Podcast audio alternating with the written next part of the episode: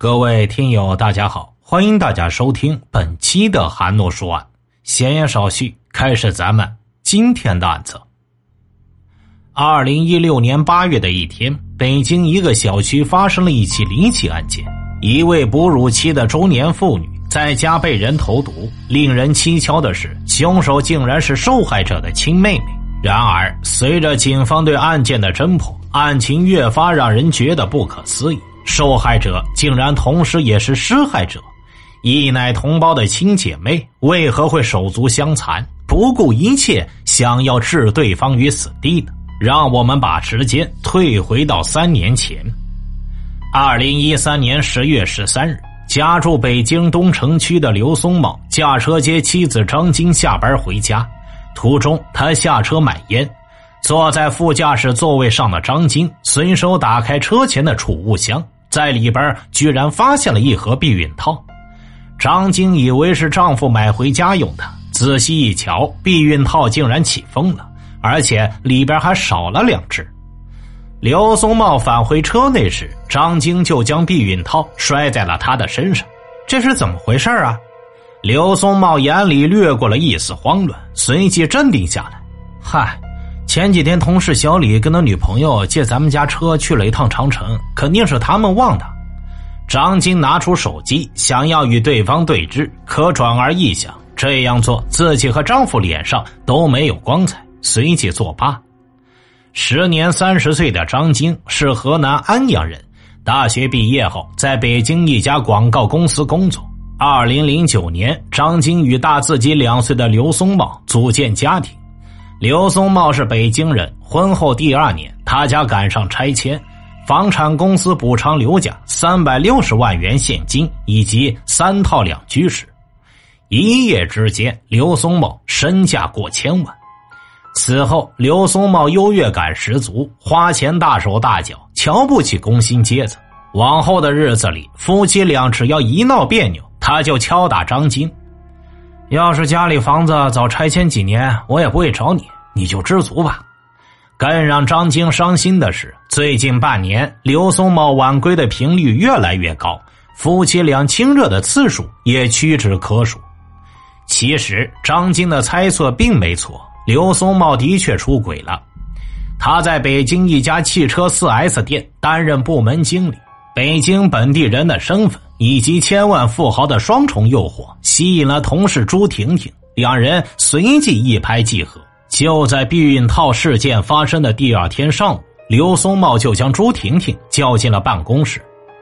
我说：“你为什么把避孕套放我车里边？我老婆发现了，以后千万别再让她抓住把柄。”朱婷婷眼睛一翻：“发现就发现呗，你怕她？我才不在乎。”说完，朱婷婷扭身离去。因为不想婚外情曝光，整整一个星期，刘松茂都没有搭理朱婷婷。朱婷婷反倒是坐不住了，巧妙的从刘松茂那里探听到张晶的电子邮箱后，朱婷婷一咬牙，计上心来。这年十二月的一天，张晶打开电子邮箱，一张图片针一样的刺痛了她的双眼。图片里边，丈夫赤裸上身，一个衣着暴露的年轻女孩坐在他的大腿上，背景是宾馆的双人床。最后，在妻子的逼问下，刘松茂如实交代了与朱婷婷的婚外情。张晶悲痛欲绝，纠结中，张晶渐渐理清思绪。不管在亲人还是在外人的眼里，自己是嫁得好的典型代表，不能失去这场婚姻。他告诫自己必须冷静，用智慧击退小三儿。于是张晶将朱婷婷约到咖啡厅，他讥讽朱婷婷道：“你难道不知道做小三是女人一辈子的耻辱？离开松茂吧，否则你父母和亲人哪有脸做人呢？”朱婷婷一听，气急败坏：“我就要做你们婚姻的粉碎机，让你痛苦一辈子！”说完，愤然离去。此后，张晶不仅没有吵闹，反而更体贴丈夫，这让刘松茂的良心有一丝不安。随后，刘松茂指责朱婷婷：“你为什么发图片主动曝光？”朱婷婷满脸委屈：“我都跟你一年多了，不想再这样不明不白的过下去。刘松茂听后狠狠的掐灭香烟，看着朱婷婷说道：“你当初说不要一纸婚约，只爱我这个人，现在怎么是这样？”最后，两人不欢而散。张晶察觉出刘松茂与朱婷婷有了隔阂，趁势将公婆拉进自己的阵营里。一次，张晶给婆婆按摩颈椎时，黯然的说道：“妈，要是我与松茂分开了，也会将您跟我爸当成亲生父母的。”婆婆一听是一头雾水呀，你怎么说这种没头没脑的话呀？随后，张金眼含泪水的将丈夫的婚外情告诉了老人。刘母得知后，劈头盖脸的怒骂儿子：“你要是再与那个狐狸精来往，我就不认你这个儿子。”刘父也给儿子施压：“你是不是有两个臭钱就不知道天高地厚？必要的时候，我会跟你妈将这拆迁补偿款收回来。”随后，在父母的施压下，刘松茂与朱婷婷分手，并给了他五万元作为补偿。担心婚姻再出意外，张晶决定怀孕生子。二零一四年九月，张晶怀孕五个多月了，身边需要人照顾。恰巧妹妹张慧刚大学毕业，还没找到工作，张晶便让她来家里与自己作伴。二十三岁的张慧照顾姐姐一段时间后，渐渐厌倦了这种枯燥的生活，她于是央求刘松茂道：“姐夫。”我是一个大学本科生，怎么能够整天在家里做保姆呢？要不然你给我安排一个工作，这还不是你一句话的事儿。到时候我会报答你的。张慧的恭维与柔情似水，令刘松茂很受用。哎，等你姐生完孩子，我就给你找工作！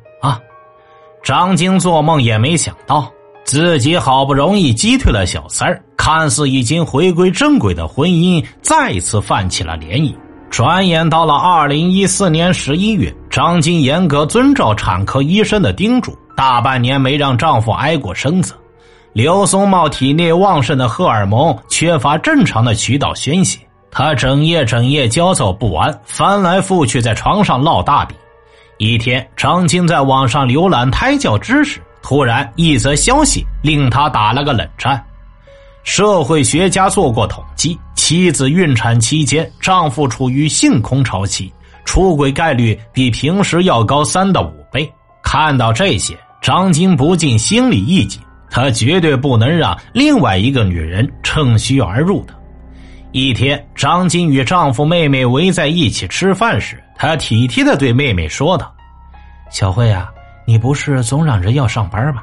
你姐夫是部门经理，给你安排个普通文员也不是什么难事。”张慧听后拍手叫好：“姐，还是你最疼我。”刘松茂想了想后问张金：“小慧要是去公司上班，我倒是能保证。只是你这肚子这么大了，身边能离人吗？”“嗨，我没那么娇气，每天中午让钟点工来家里做顿饭就行了。”其实啊，张晶让妹妹上班，主要的目的就是将妹妹安插在刘松茂身边监视他。十二月一日，张慧正式上班。傍晚下班，张慧系上围裙进厨房做饭。张晶挺着大肚子给妹妹打下手。他一边摘菜，一边不露声色的探听：“哎，你姐夫在公司和哪些人走得近呢？”张慧也如实向姐姐禀告：“哦，公司员工都挺尊敬他的，我没有看出他跟哪位异性关系密切。”此后，张晶三天两头的在妹妹那里探听军情。再说刘松茂每天开车上下班，张慧都坐在副驾驶的座位上。他的青春气息，浑身散发着淡淡体香，以及一口一声发嗲的姐夫，令刘松茂如沐春风。途中，他故意将车开得很慢，为的就是单独与七妹多待一会儿。张慧出生于一九九一年。爱幻想，贪图享受，看到一些女同事穿名牌、戴玉镯，他就央求张晶：“姐，我收入低，买不起像样的饰品，会在公司丢你跟姐夫脸的。你要不然给我买个高档玉镯吧。”张晶随后训斥妹妹：“哎呀，姐像你这个年纪，每月领了工资就寄回家，那个时候我的衣服都没超过两百块呢。张慧嘟着嘴巴不作声，转而向刘松茂撒娇要礼物。姐夫，你最疼我了，对我好就是爱我姐的表现。刘松茂清楚张慧的心思，随后花了六千多块送给她一根项链和一枚羊脂玉手镯，最后还叮嘱道：“千万别让你姐知道。”啊，我知道了。张慧心照不宣。二零一五年二月，张晶在医院顺利产下一个健康的女婴。一个星期后，张晶母女回家休养。刘松茂特地为妻子请了一位月嫂。白天，他和张慧在公司上班，月嫂负责照顾张晶和女儿。晚上，由刘松茂和张慧承担这个责任。一次，张慧在厨房给姐姐熬汤，刘松茂悄悄走了进来，站在背后捏她的耳朵。而张慧则用手指弹姐夫额头，并娇嗔道：“你要再这样，我就告诉姐姐，晚上不让你上床。”这时，张晶恰好抱着女儿走了进来。看到这一幕，他不仅没怀疑妹妹和刘松茂关系暧昧，反倒认为是一家人关系融洽，说说笑笑有情趣。六月十三日，刘松茂开车在张慧拜访客户，返回时途经西郊的凤凰岭。刘松茂饶有兴趣的对张慧说道：“这里的野生桑葚是北京最有名的，我带你去饱饱口福。”两人说着就爬到半山腰。刘松茂迫不及待的攀上树，将诱人的桑葚一颗颗抛向张慧。张慧双手装不下，就撩起衣襟去接，白皙的肚皮瞬间暴露在刘松茂的眼前。旺盛的荷尔蒙在体内冲撞了大半年的刘松茂早已是饥渴难耐。他随后跳下树，将七妹抱到了石头后边。张慧双手捶打着刘松茂的胸脯：“姐夫，你要干什么呀？”刘松茂嘴里喘着粗气：“我爱你，我爱你，给我一次吧。”事后，张慧伤心抽泣，刘松茂慌忙安慰道：“小慧，我不会亏待你的。”你的婚事就交给姐夫了，以后我一定帮你找个有钱的北京老公。”张慧哽咽着说道。“要是姐姐知道今天的事，那该怎么办呢？”原来张慧是担心这个。刘松茂忐忑的心落到了胸腔里。“哎，你不说我不说，他怎么会知道呢？”此后，刘松茂又在车里与张慧发生了两性关系。渐渐的，张慧的性欲望被姐夫彻底的开启了。他迷醉其中，只要刘松茂稍有暗示，他就主动投怀送抱。一天，张慧与姐姐一道在卫生间给外甥女洗澡，突然一阵干呕，哭得一塌糊涂。妹妹这是怎么了？张晶细看她的身体，张慧胳膊大腿都有些轻微浮肿。作为过来人，张晶意识到妹妹怀孕了，不由得悲痛欲绝。张晶焦急的问妹妹。你跟姐说实话，是哪个男人做的孽？张慧靠在门框上失声痛哭，一个字也说不出来。随后，张晶吼道：“到底是谁出了这种事？我该怎么向父母交代呀？”张慧依然不开枪，张晶拽着他往阳台走：“你要是不说实话，我就抱着你从楼上跳下去。”张慧最后跪在了张金的面前：“姐，孩子是姐夫的。”张金一听，差点昏倒在地，随后狠狠扇了张慧一巴掌。这时，刘松茂从超市买菜回来，张金一头向他撞去，刘松茂被撞倒在地，苦瓜、辣椒、西红柿滚落一地。意识到事情败露，他不知所措。张晶命令道：“马上让张慧离开公司，然后带她去做人流。”一个星期后，张慧结清了当月工资，正式离开单位。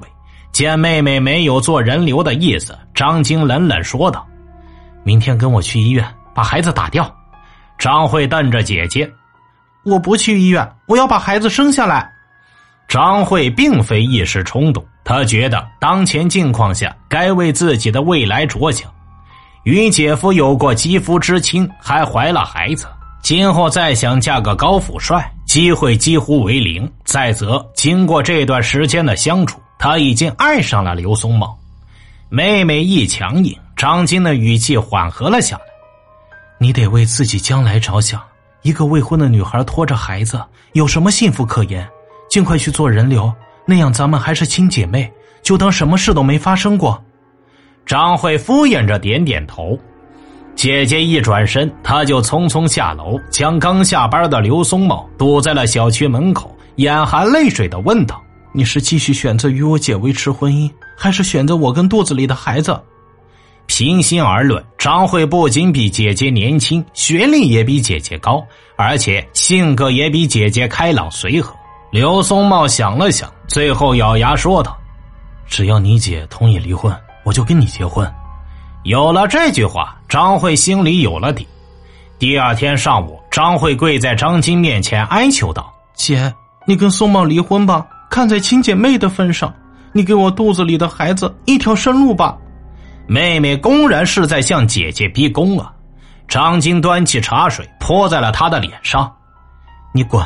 我再也不想见到你。”张慧冷漠的看了张晶一眼：“这是我最后叫你一声姐。”从此以后，咱们形同陌路。离开姐姐家，张慧在外边租了一套一居室。刘松茂隔三差五就与七妹幽会。在这场亲情的较量中，张晶受伤害最深。短短半个月，他瘦了十二斤。万般无奈之下，张晶想到了昔日情敌朱婷婷，决定不惜任何代价与她联手对付妹妹。张晶将朱婷婷约到公园。有个女人怀上了我丈夫的孩子，你想办法让她流产。我先给你五万块定金，事成之后再给你十万。朱婷婷此时正为凑购房首付款焦头烂额，当即吞下诱饵。张晶交给的五万元定金，连同张慧的照片、手机和地址。当晚，朱婷婷在电话里自我介绍，然后假意与张慧同盟。我和刘松茂曾是同事。张晶污蔑我勾引她丈夫，逼我离开公司，他是咱们共同的敌人。我帮你想办法将孩子生下来，一起对付他。孤独无援的张慧信以为真。三天后，两人在咖啡厅见面。朱婷婷义愤填膺数落张晶，张慧觉得他是个可以依靠的人，说一阵哭一阵。趁张慧上洗手间的功夫，朱婷婷悄然将事先准备好的打胎药浇进了张慧的咖啡里。几分钟后，张慧返回，蒙在鼓里的他临走时将咖啡喝了个精光。回家不久，张慧小腹绞痛，慌忙赶往医院。医生检查后告诉他：“你是不是服用了打胎药啊？胎儿没了心跳了。”听到这个消息，张慧心如死灰，听凭医生将胎儿从体内做掉。张慧从医生那里得知，服用打胎药三个小时内就有反应，联想到几个小时前自己只与朱婷婷在一起喝了杯咖啡，一定是他，一定是他在咖啡里做了手脚。第二天下午，张慧找到朱婷婷：“你让我流了产，我要报警。”为了推脱责任，朱婷婷供出了张晶。得知真相的张慧恨得咬牙切齿，整整半个月，她都在思量如何报复姐姐。一天，她偶然想到姐姐以前关节痛时经常吃秋水仙碱，在大学学化工的他知道，这种药物一旦过量就会有生命危险。于是，张慧有了主意。八月十三日中午，张慧趁姐姐家里没人，用钥匙悄悄打开家门，将十克秋水仙碱倒入姐姐的保温茶杯里。傍晚下班，张晶习惯性的倒水喝，秋水仙碱无色无味，他根本没有发觉。第二天，张晶头昏眼花，浑身乏力，刘松茂赶紧将他送往医院。医生诊断后，凝重的告诉他们。你这体内的秋水仙碱严重超标，幸亏送救及时，否则的话你就会心衰而亡的。听医生这么说，张晶的心里有了疑惑，一定是有人在陷害自己。八月十六日，张晶向东城公安分局报警，警方梳理张晶的社会关系后，调取社区监控，很快将目标锁定在了张慧身上。第二天，张慧就被抓获归案。这个案子怎么说呢？姐妹情深，亲情撕裂，令人扼腕。本案中最该接受谴责的是姐夫刘松茂，他让七妹怀上了自己的孩子，违背道德和人伦，令人不齿。他是这起家庭悲剧的始作俑者。姐姐张金呢，也应该反思。妹妹与姐夫属姻亲，没有血缘关系，走得太近容易擦枪走火。当妹妹怀上丈夫的孩子时，张金的处理方式如果不是这么简单粗暴，事情也不会发生到这一步。与此同时，还要谴责的是妹妹张慧，为了钓金龟婿嫁高富帅，她不惜逼宫姐姐，将姐妹情践踏成一地鸡毛。这种爱情观最终将会害人害己。听大案要案，观百态人生，欢迎留言、转发、点赞。我是说书人韩诺，关注我，了解更多精彩答案。好了，这个案子就为大家播讲完毕了，咱们下期再见。